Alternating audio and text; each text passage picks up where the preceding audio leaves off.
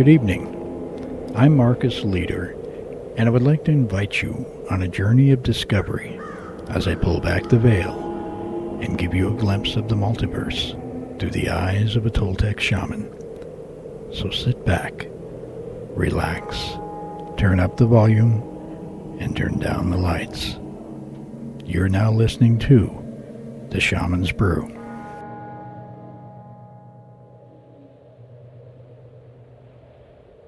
Mm-hmm.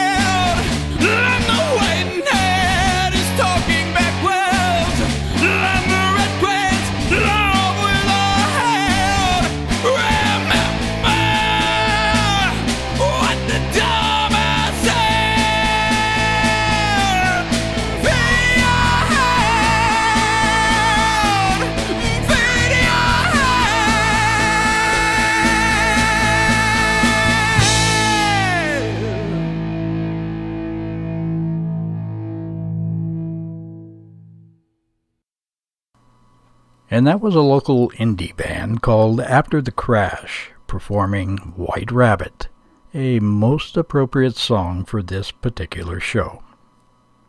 Over the last few weeks, I have received several inquiries about psychotropic plants such as ayahuasca, and I decided to do a show on it and bring the scientific and medical facts about it so that people interested would be well educated in the topic.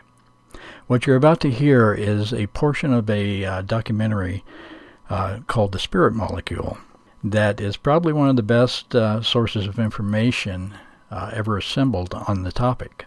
You can uh, learn more about the spirit molecule uh, by going to their website, www.spiritmolecule.com. Personally, I do not have any experience with ayahuasca. There are tens of thousands of people that do have experience. And one of them is a good friend of mine, James Riverstone. He is a uh, Peruvian shaman. He has used this substance, and he could probably tell us a lot more about it. And I'm going to see if I can get him on the show here in the near future so we can discuss that and many other shamanic topics with him.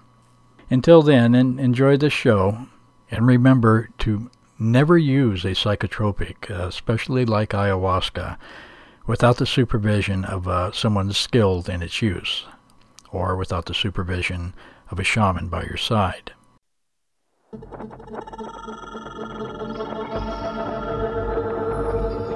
I saw the city in the deep, deep distance that was dark green and all these lights flickering and clouds flowing over it. And this all started after tremendous geometric patterns that are incredibly rapid that cannot describe to anybody. They're so fast After those had slowed down, I saw this city in the deep distance.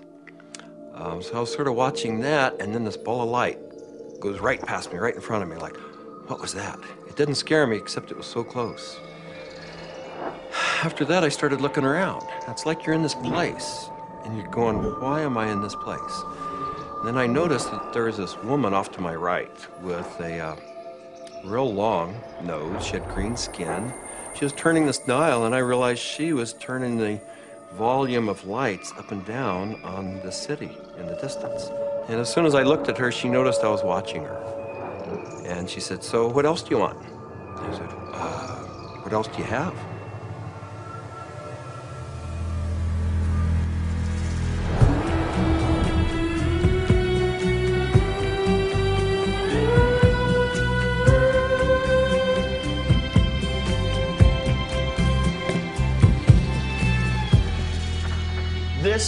Story of DMT, or dimethyltryptamine, a simple compound found throughout nature which has profound effects on human consciousness. One of the things, besides what it does, one of the things about DMT that, uh, that always fascinated me was the fact that it's such a simple molecule. DMT stands for dimethyltryptamine, NN dimethyltryptamine. If you actually look at the ring structure of DMT itself, you only have really four positions that you can attach things to. So you can make diethyl or dipropyl. There are some other types of carbon chains you can attach to that end that do give you compounds that have activity, but very different from DMT. It biosynthetically, it's two steps from tryptophan right? Uh, two trivial enzymatic steps from tryptophan. Well, tryptophan is an amino acid, of course, and it's everywhere. So all organisms have tryptophan. And all organisms have the two key enzymes that lead to the synthesis of DMT. And these enzymes are very ancient enzymes. They're all over the place. They're, again, part of basic metabolism. So theoretically, anything could synthesize DMT. DMT is uh, astonishingly widely available in plants and animals all, all, around the world, but so far nobody really knows why it's there or what its, or what its function is. That's the $64 billion question is why is DMT in our bodies? Why is it in plants and all sorts of mammals? What is the role it plays in humans? The conventional wisdom 30, 40 years ago was that these things had no real function. They were just sort of physiological noise, but that's a very naive understanding. And what we now understand is that these secondary compounds are, in a sense, the language of plants. These are messenger molecules. This is what plants use to mediate their relationships with other organisms in the environment. Why is it that human beings' central nervous system are wired to receive this experience? Must be that, uh, you know, there, there's important information to be learned. So I don't think it's universally present in nature by accident. It has a real function. We have co evolved with these plants. There's a purpose and a, and a meaning to it.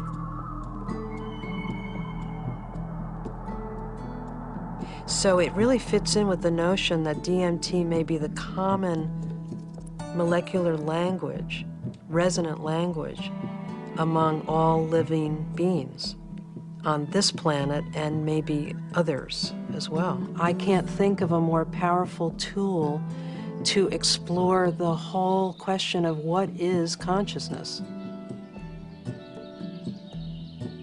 these substances are tools that can be used to expand awareness in all areas of life and apply that expanded awareness in uh, for the betterment of people's lives and their communities, their families, and our society. The good news is that there's a growing number of Westerners and, and actually intellectuals, scientists, artists, movers and shakers, filmmakers, and so on, who realize that uh, this stuff is all too interesting just to go on uh, keeping it swept under the rug. And meanwhile, the Inquisition was a long time ago, the birth of rationalism was a long time ago. At this point, there's no good reason, apart from bad habit, to keep up these, these barriers. With the help of two concepts that are traditionally opposed, science and spirituality, we humbly reintroduce psychedelics back into the cultural dialogue. DMT, the spirit molecule, you know, it's a conundrum, it's a paradox. What uh, the spirit is the inner world, uh, the molecule is the external world. So the psychedelics or entheogens uh, take us from the science to the spirit. I was drawn to the pineal gland, which is a very small organ in uh, the center of the brain, which uh, has always been an object of interest and even veneration for a lot of esoteric physiological disciplines. I thought, you know, it wasn't totally crazy to presume a pineal uh, site of origin of DMT, um, which, you know, fit in nicely with my theory that the pineal was somehow involved in naturally occurring mystical states. This hypothesis proposes that the pineal gland at certain times, when it's under specific uh, stress or stimulation, it releases a significant amount of this uh, hormone, DMT. And it's that hormone that facilitates the entering and exiting of the soul in the body. This is what the Jewish sage mystics have been describing in a coded language for literally thousands of years. Through meditation, through fasting, chanting, any number of techniques, uh, there might be um, a burst of endogenous DMT that was correlated with mystical and near death experiences. And I had this theory that um, there was a big similarity between psychedelics and uh, experiences that were possible with a lot of meditation. Um, and that was one of the original findings uh, that led me to start looking for a spirit molecule, for a, a, um, a compound in the brain that elicited mystical experience.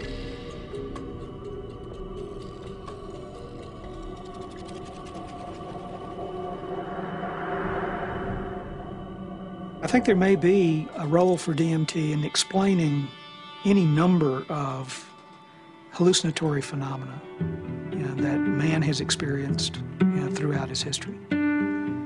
Creativity, imagination, dream states, changes that occur due to isolation, trauma, starvation, uh, all of which produce hallucinatory phenomena. These hallucinatory phenomena are explainable Uh, by the presence of compounds known to produce hallucinations. And the only compounds that we know of that are capable of doing this are the class of compounds known as hallucinogens.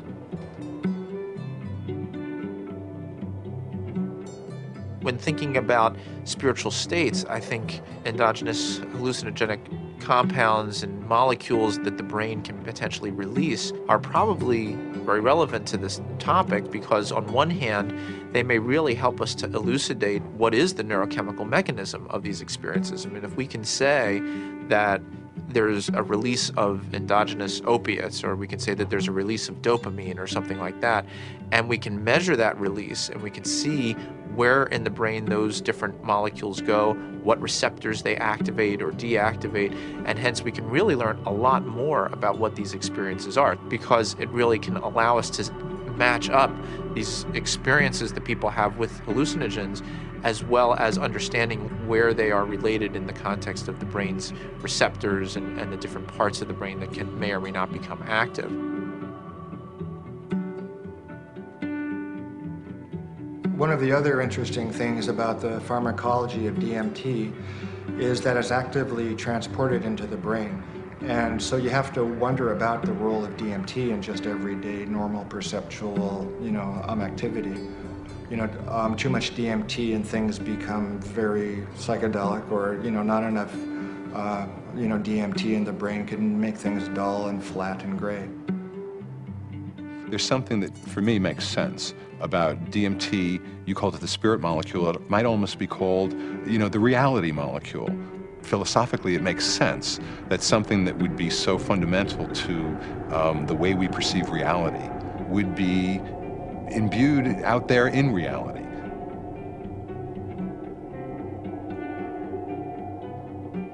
There was a sense around it that there was something special, that, that it wasn't uh, like anything else. There wasn't like other uh, psychedelics. Its intensity and speed was such that it really produced a different kind of uh, response. I mean, I remember almost getting the sense that it was kind of like a like a psychedelic bungee jump, that there was a kind of raw leap into this rapidly changing environment that was very different than the more gradual approaches uh, of other psychedelics.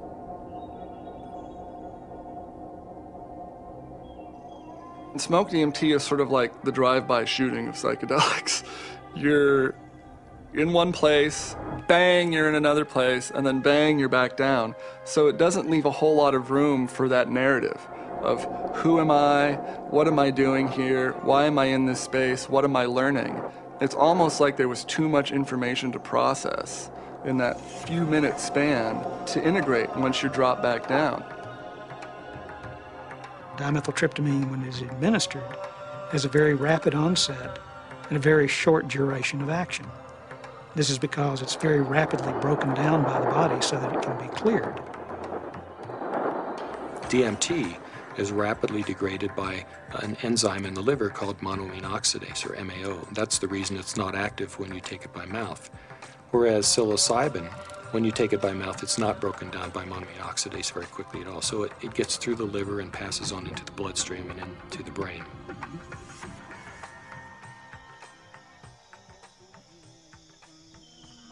Yeah, I'm very interested in ayahuasca.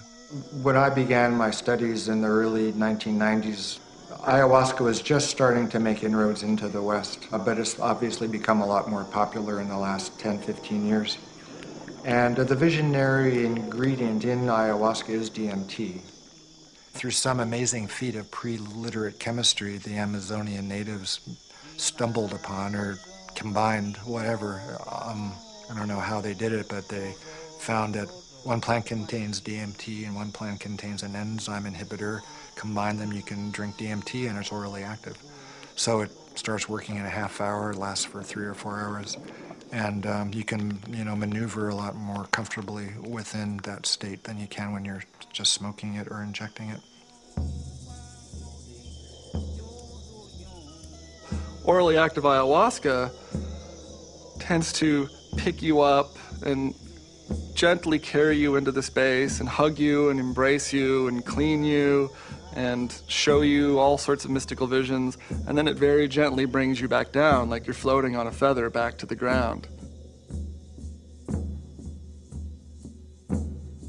As valuable as my DMT experiences have been, I um, feel that there's a lot more enduring value really in this uh, folk technology, which stretches it out and makes it a navigable space. Our whole Western, you know, European derived tradition of distilling alcohols and isolating chemicals and making everything stronger and taking it out of nature and putting it into the biggest punch that we can, I don't think that generally that's the most useful way. I think there's a reason that cultures have uh, learned to turn a five minute experience into a five hour experience. It seems to me that ayahuasca has had a plan and that it's reached out into the world and brought DMT into many, many thousands of lives in a much bigger uh, canvas than it had reached for the last 10,000 or however many years. And it's done it very rapidly and it's done it with form to go with it. And ayahuasca is much harder for the power structures that we have now. It's much harder for them to put down because it has been part of a legitimate religious and spiritual practice for thousands of years, certain, certainly in the Amazon.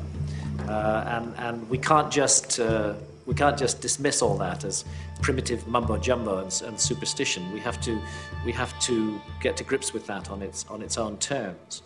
I think that there's a, a growing number of people who, who feel this uh, desire to uh, get back in touch with nature, with plants, with animals, and who know that through the shamanic path there's a way of doing this, and that actually these uh, these tools, these psychoactive tools for plants like uh, ayahuasca, is a very uh, direct way of doing this. Now, it may not be everybody's cup of tea, and I think a lot of people are uh, uh, actually, with reason, afraid of it.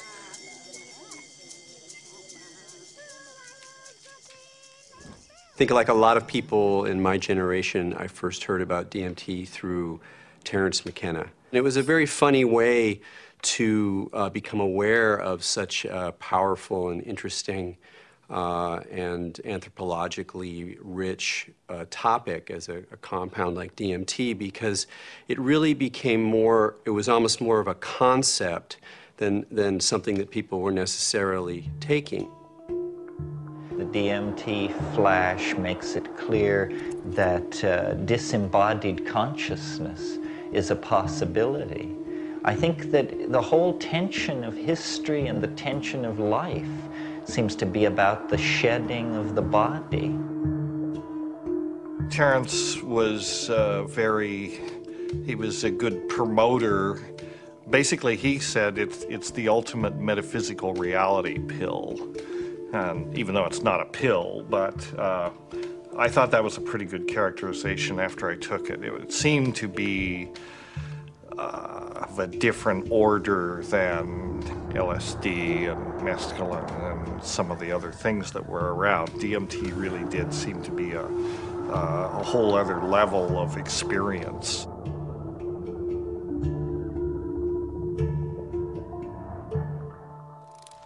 I ask that you suspend any opinions, either negative or positive, about these compounds. Whatever you believe their value to be, they continue to have profound effects wherever we find their use, whether it's contemporary Western culture or in the Amazon rainforest.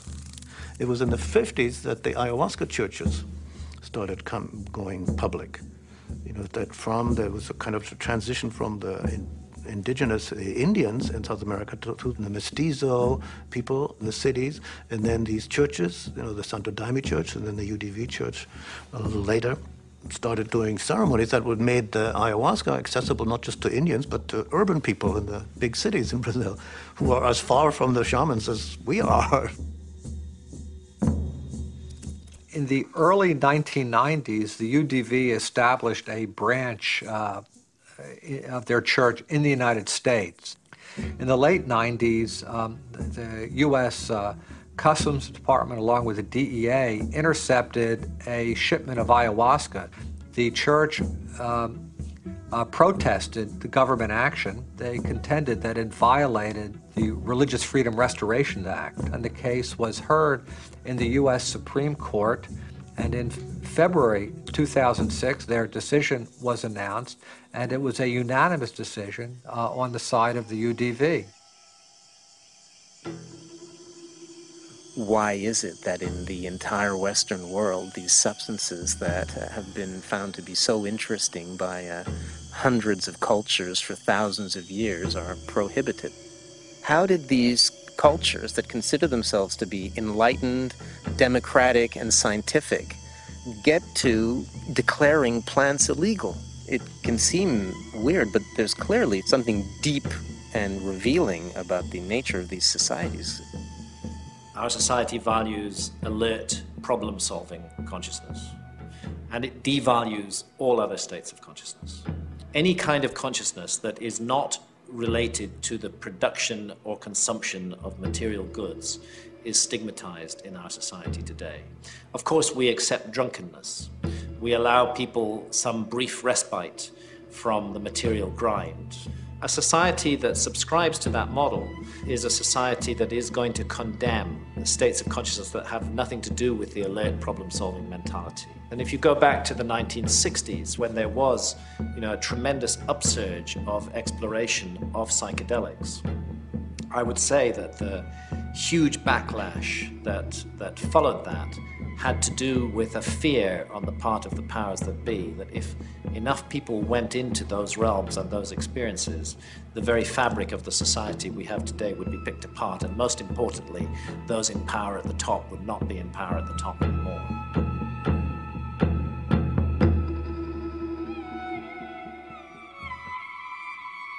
There was an optimism that was, was ungrounded, you know, that, that Vietnam was happening, that all this real stuff was going on, and that the psychedelic movement wasn't really addressing that in a real way, and that Timothy and that, that bunch sold us a false uh, a bill of goods that didn't really work.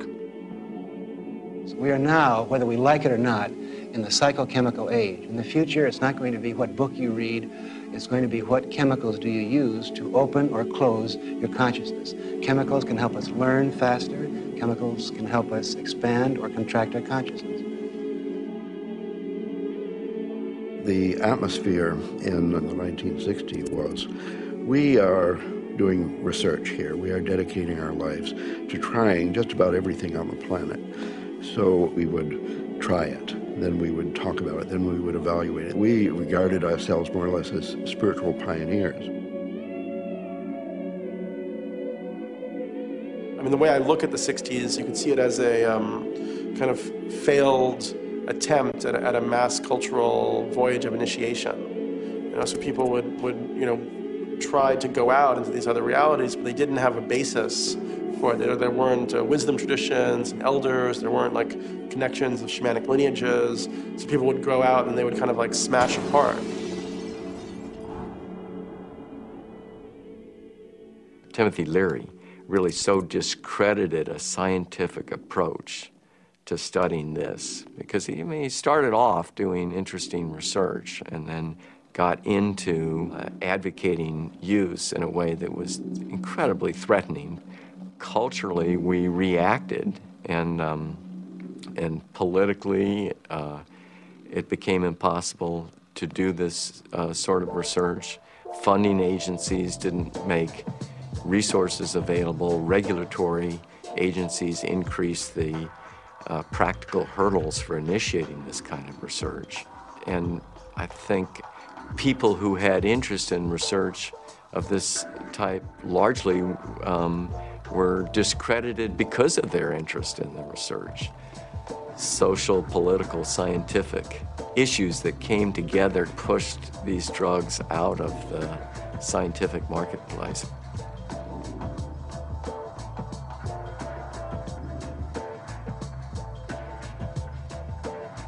The public opinion in many cases had become that psychedelic research was dangerous.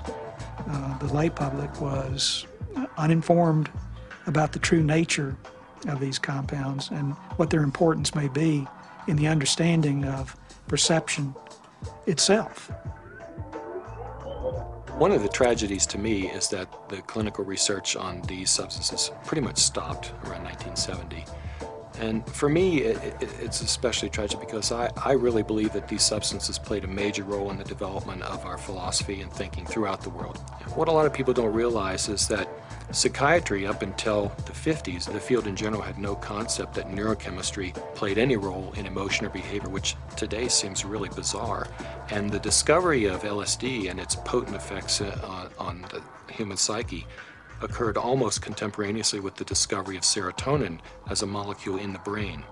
And it was really when people looked at the structure of serotonin and compared it with LSD that they really began to think, you know, maybe neurochemistry plays a role in brain chemistry and, and behavioral states. If LSD had not been discovered, I doubt we would have had any of the drugs we have, at least not as quickly as we do for treating depression and so forth. Once these drugs uh, became abused and uh, scandalized, um, psychiatry had to really work hard, um, you know, to distance themselves from any valid scientific, you know, scientifically meritorious relationship with psychedelics. Being a psychiatrist and saying you want to learn or study about psychedelics, it's, you know, it's not that well received. And uh, I, I, made one mention one time and was discouraged from really bringing it up again for actually a number of years. For cultural reasons, the whole class of compounds got pulled off the the clinical bench, and no research has gone on for 40 years. So, scientifically, uh, I can't imagine a more exciting area to be pursuing. How does one go about studying these plants and compounds? Plants and compounds which produce unimaginable experiences and appear to shed light on some of humanity's greatest mysteries.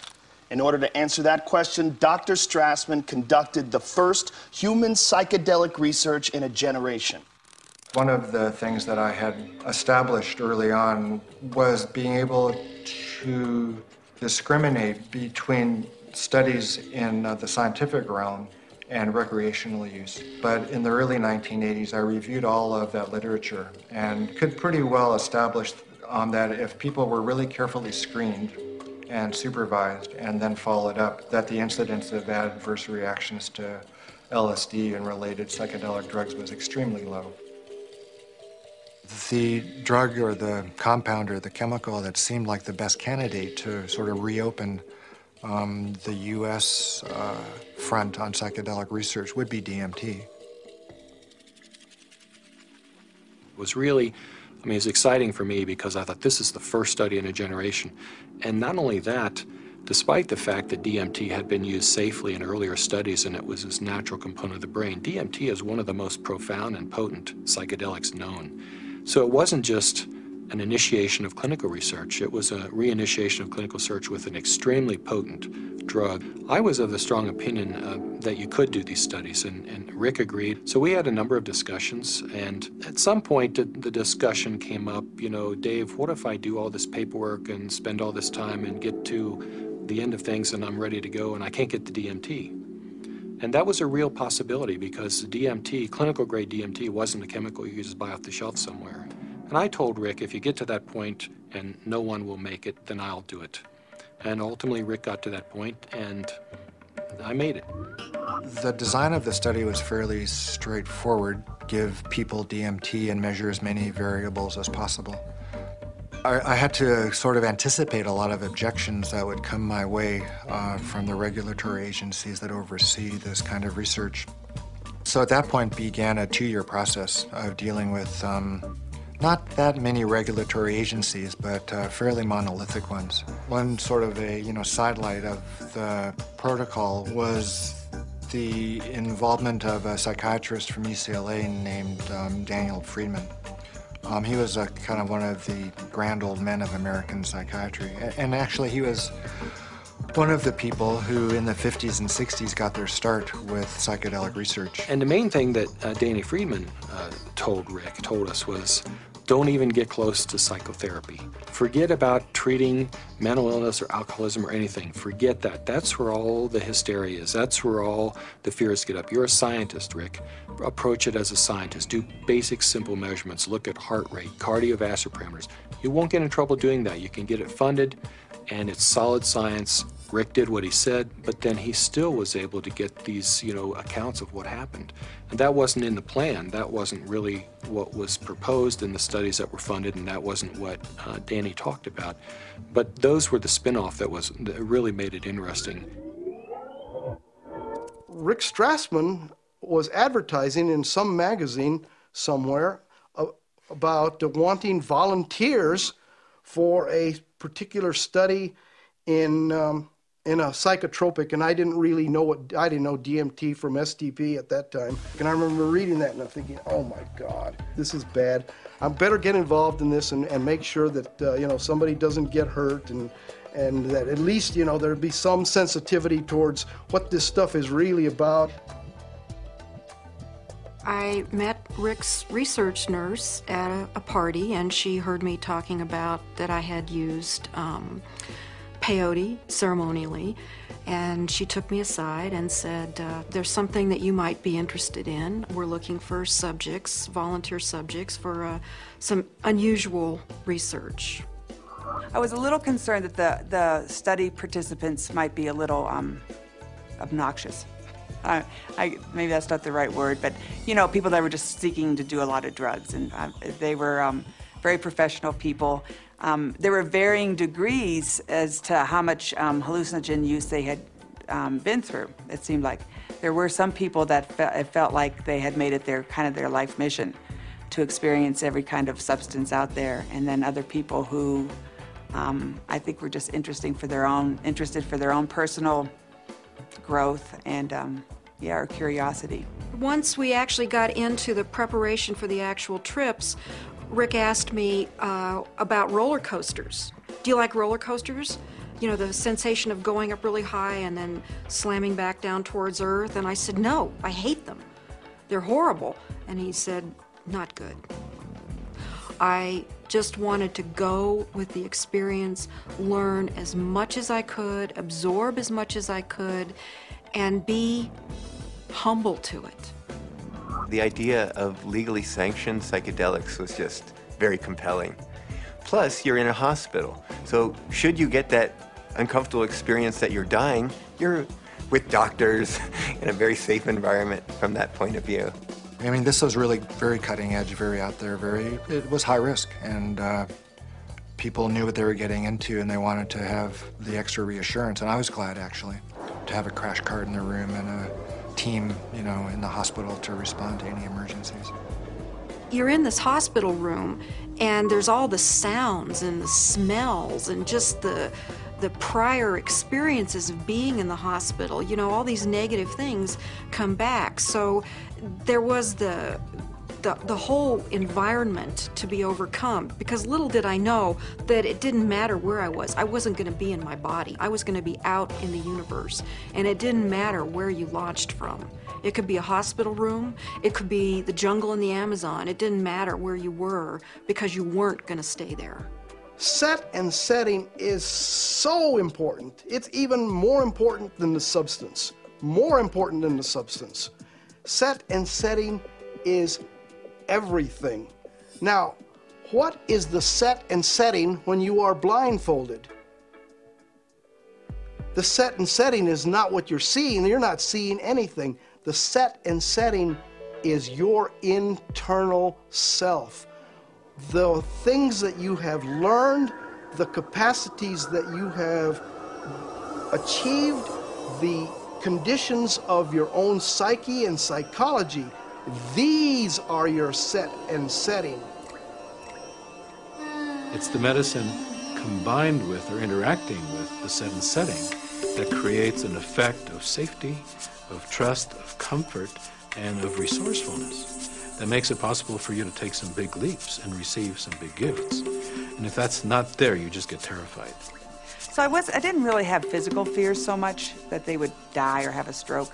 Um, I did have some fears about people's mental health, you know, um, especially with some of the higher doses. We gave one gentleman who had had a lot of experience with the drug one dose, and he didn't think it, it took him far enough. So then we gave him a higher dose, and uh, he was gone. He was really gone. It, it reminded me of something from The Exorcist. I mean, he just, just boom, sat bolt up in the bed, and his eyes opened up, and he, they were completely dilated and black. And I almost thought he was going to turn his head completely around. And I remember looking at Rick, and Rick looked at me, and I thought, oh my God, he's gone. I hope he comes back. And he did. The countdown was like, you know, counting down for your, preparing for your death, like waiting to surrender. And you'd feel the coldness and it, the coldness just going through your veins, and it's really indescribable. It's hard to, you know, it's like ice going through your veins. And the next thing that would happen, besides my racing heart, is this burning sensation would happen on the back of my neck. I mean, this was reliable. This is like clockwork. This happened every time that you that you shot me up with DMT. And then there'd be a hum, and the hum would get louder and louder, and to the point where it broke apart everything that I was or knew. It was just this. It just got louder and louder until you just had to surrender to the sound. And then you were there. I would get a warm, full feeling, a golden feeling in my chest before it went to my head. And I'd feel this warm rod, about an inch and a half in diameter, start growing up inside my central channel. It would come up and sort of slow, warm up my chest, go up through my head, and slow down and put tremendous pressure in my sinuses behind my eyes, and slow down. Start to grow and distend the skin behind my forehead about one inch, behind my hairline. And when it had, I was afraid it was going to pop my skin a few times because it was a very physical feeling. About an inch and a half, two inches above my skull, when it popped through there, then the psychedelic trip would start. I thought I died. I saw the white clouds, uh, you know, the uh, Renaissance white fluffy clouds with the gods and the angels and all that stuff is what I saw. I thought I was dying and going out, but I did take a quick look at Cindy and a quick look at Rick because I had my eyes open, and they were both there watching, looking very calm. And I go, oh, that's really good news. My body looks fine.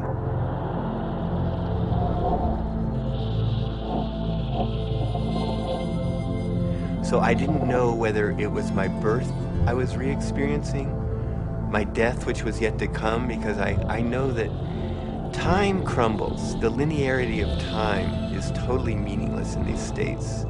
You are at the Godhead, the point where all time folds in on itself. More and more layers of my humanity start peeling off. Finally, the last you know, the almost the last layer, and I can't even describe what it is, but you have, at some reaches way in there, there is like the last layer of that which you, which defines you as a human being, and it goes. You are no longer a human being. In fact, you're no longer anything you can identify. There was no concept of time. It was so disorienting. I was so terrified. I have never in my entire life been so terrified to be blasted out of my body, to leave my body behind, to be going at warp speed backwards through my own DNA, out the other end, into the universe. And so I went right into this white light. As soon as I went into it, I lost any sense of being different, any sense of what I was doing, past, any sense of future. Uh, it was absolutely blissful and euphoric, and I just felt like it wasn't I. I was everything. I was the light. There was no sense of separation, no shadows, no differences, no past, no future. It was all present and white yellow light. Then I felt myself falling out of this light, and as I fell out of it, I could feel the light was like a glow, like the sun with flames coming out and lapping out, and I could already start to feel this tremendous separation.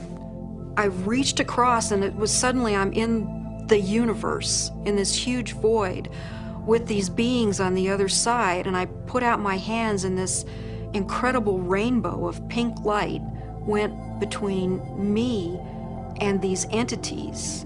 And I was trying to make it be like a white light, but it was this incredible pink light, this energy of love that we, this capacity of love that we as human beings have, that I was trying to just send to them. This meteor-like trip through through the infinite space of the interior consciousness is up pops the picture puzzled pattern door. And I'm now whizzing through this sucker like if it was nothing. It just, I'm flying through it. But now I know what the picture puzzle pattern door is. The picture puzzle pattern door is the farthest reaches of your humanity.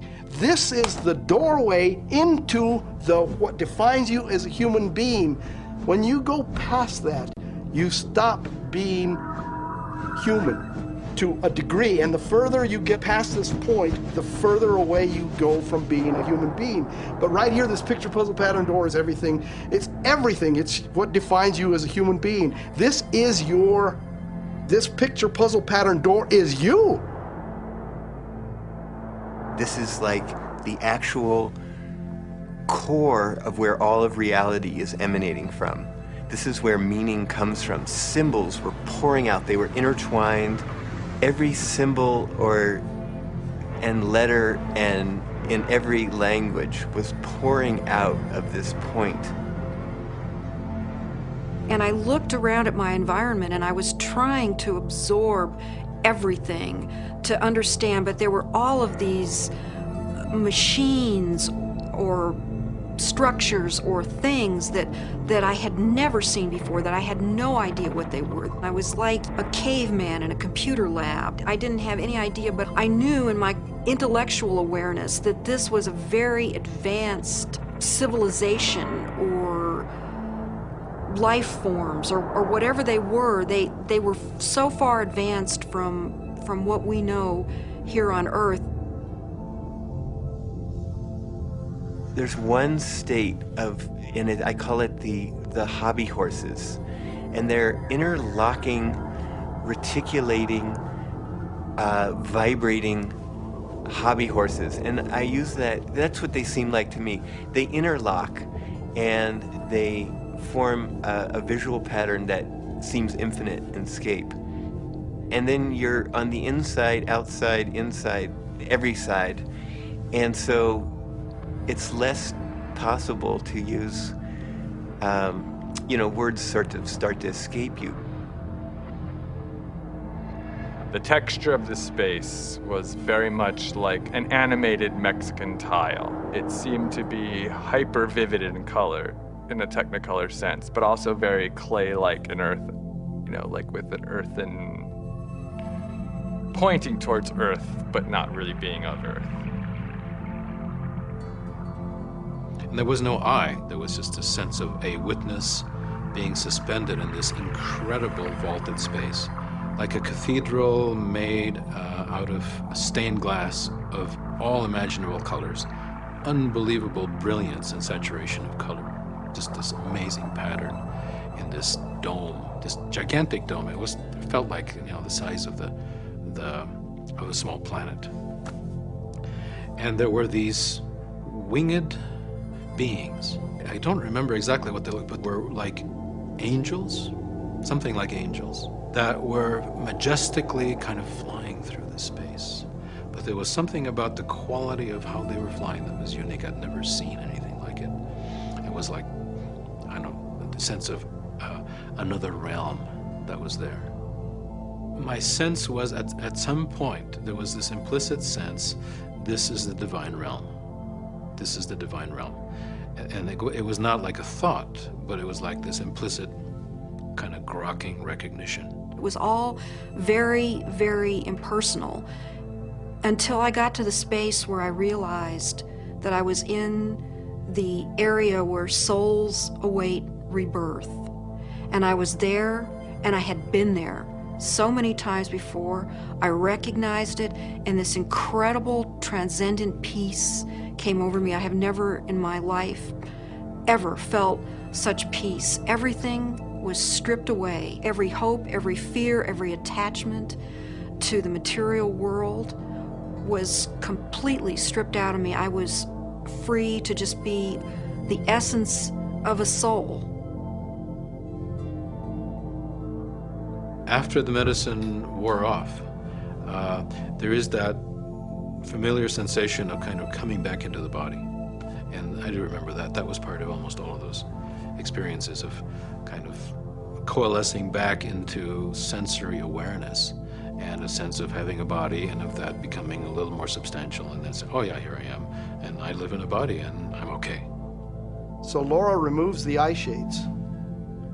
And I ask, not really with my eyes open quite yet, I ask, how long was I gone? Because I needed to know. And Rick chimes in like 15 minutes.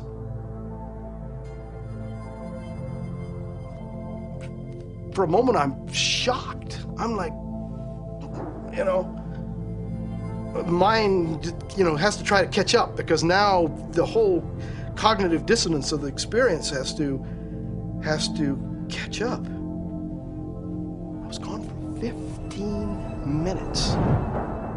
A thousand years of experience in 15 minutes.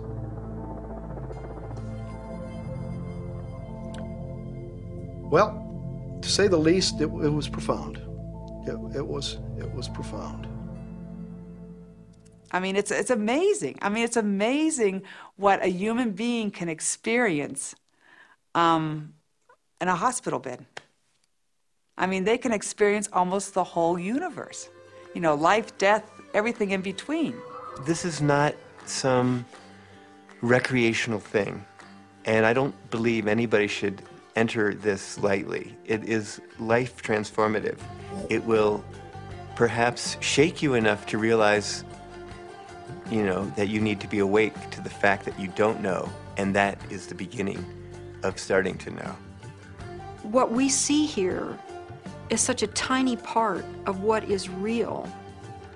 I get really frustrated because, of course, there's no way to prove that where I went was deep space, that I encountered, you know, other entities, other life forms that exist in this universe. At some point, maybe our civilization will become advanced enough and we will throw off these anchors of impossible thought that these things are impossible, that it's it's not you know that there everything that exists exists where we can see it.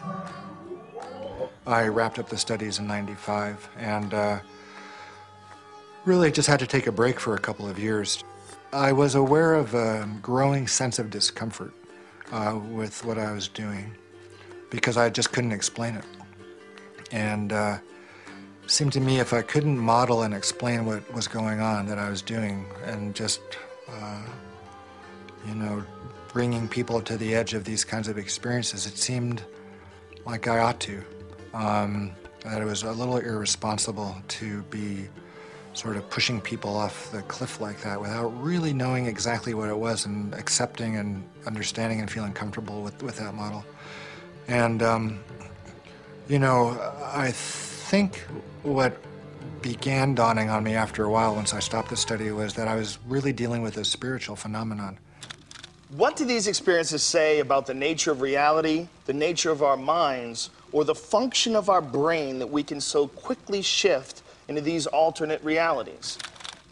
Let's take a step back and consider how these experiences inform us about ourselves, our consciousness, and the symbiosis of the two. It started seeming to me that was that what was happening with DMT, uh, particularly with respect to uh, some of these reports of entering parallel or alternate or freestanding parallel sorts of realms of existence, is that that indeed was what their consciousness was doing. The chemistry of their brain, which is the organ of consciousness, was being changed by DMT in such a way that they could then receive information that we weren't able to receive normally. Yes, there's the experiences from DMT and ayahuasca, and they have their, their function.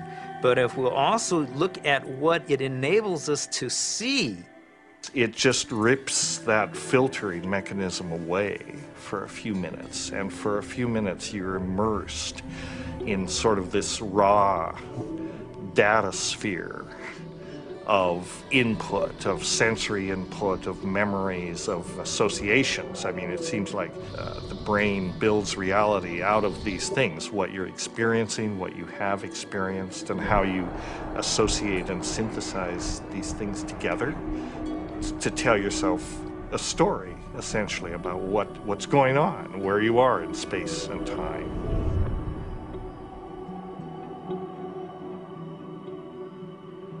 It's the brain that helps us to process all this information and to create for us a rendition of what our world is all about. But we're trapped within that brain. However, in spiritual experiences where people feel that they get beyond the self, in certain types of psychedelic experiences where you have incredible sensory and other types of phenomena, uh, people really feel like they are able to kind of get outside of their brain. We have to take a very big look at what is going on within them when they have the experience and try to understand how it happens physiologically and try to make sense of it from the subjective perspective as well as from the objective perspective. I don't think you can just say, let's just explain it away on the basis of science. Perhaps the uniqueness of the human creature is that we live in both realms. We have, we have the ability for, for spiritual experience and we have the ability for, for physical experience. The agenda of, of the spirit world, if there, if there is, is an agenda, uh, is to allow us to experience our full potential and to deliver our full potential.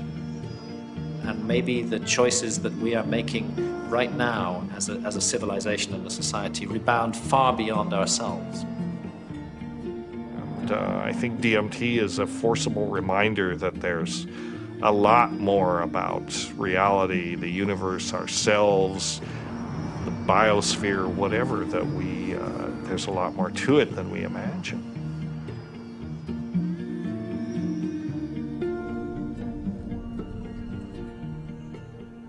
I hope this show has given you a different perspective on ayahuasca and different uh, psychotropics and uh, answered many of your questions.